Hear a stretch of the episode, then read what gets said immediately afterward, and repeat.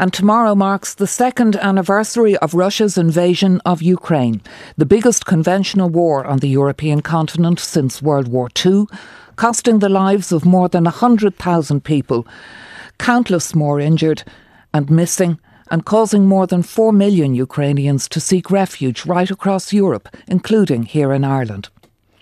Yet still, Russian President Vladimir Putin shows no sign of changing course, especially now that Ukraine appears to be running short of vital artillery ammunition. The EU and G7 countries have imposed the greatest sanctions regime ever against Russia, while the war is also challenging long established assumptions about European security. Our Europe editor, Tony Connelly, reports. Ukrainian medics at a field hospital near Avdiivka tend to comrades with horrific injuries. Like Bakhmut, the city has, for both sides, become synonymous with the meat grinder effect of Russia's invasion. Under relentless bombardment since October, Avdiivka finally fell on February 17th, when Ukrainian units, desperately short of artillery shells, finally withdrew. We can get our land back and Putin can lose. The day Avdiivka fell, Ukraine's President Vladimir Zelensky told delegates at the Munich Security Conference that the artillery shells and long range weapons needed were being held back artificially.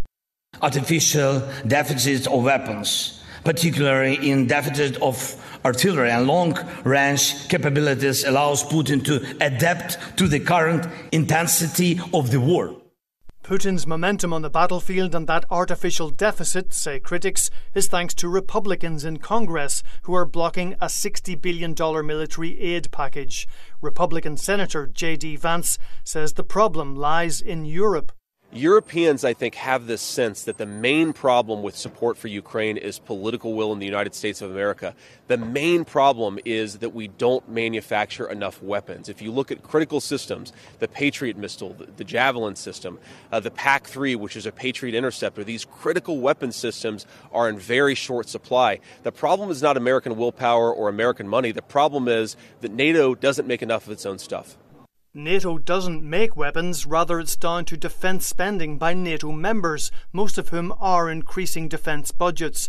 That's not impressing Donald Trump, who says that if elected president, he won't necessarily defend Europe.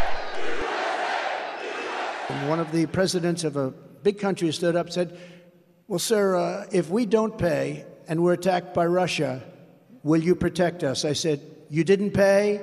You're delinquent? He said, Yes, let's say that happened.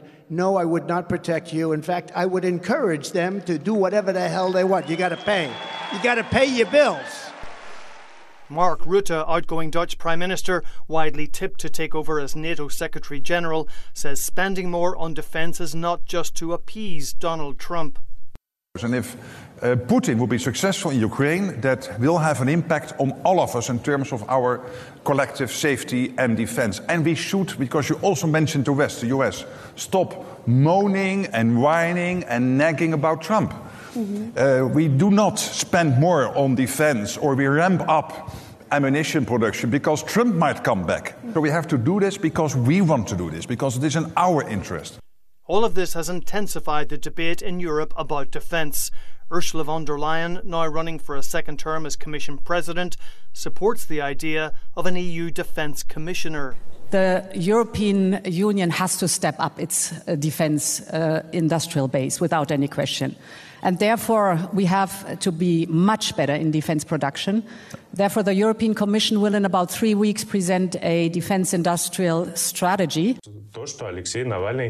The death of Russian opposition leader Alexei Navalny and the fall of Avdiivka occurred within 24 hours of each other and represent a powerful and, to many, chilling inflection point for European security.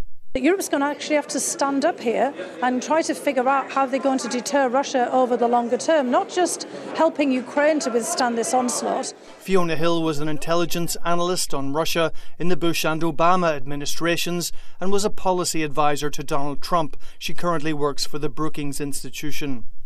But the Russians are building up their military capacity. Europe has been, of course, uh, disinvesting in its military capacity for uh, a very long uh, period now, and Russia has no intention of stepping back from this. So they're dealing now with a Russia that's in a completely different realm from what they might have envisaged. If the Kremlin's not going to step back, then EU sanctions against Russia will perhaps need to do more heavy lifting. David O'Sullivan, a former senior Irish official in the European Commission, is currently the EU's sanctions envoy. It's tragic that this war has continued, of course, and, and the people are dying and innocent civilians are still being killed by, by, by, Russia's attack. But of course, the responsibility for that, unfortunately, lies with Mr. Putin. He has the ability to stop this war at any time. Uh, I think the people of Ukraine have shown enormous courage uh, in, in defending themselves. Um, I think they have maybe not made as much progress in the recent months as people might have wished, but the fact remains that Russia holds less territory now than it did when they first invaded, which is already a victory for Ukraine. Uh, in the meantime, I think the rest of us just have to support them in every way possible. That includes the um, military assistance, that includes the macro financial assistance, and of course the contribution of sanctions to undermining Russia's ability to continue to pursue this war. David O'Sullivan there, the EU sanctions envoy and former EU ambassador to Washington, ending that report from our Europe editor, Tony Connelly.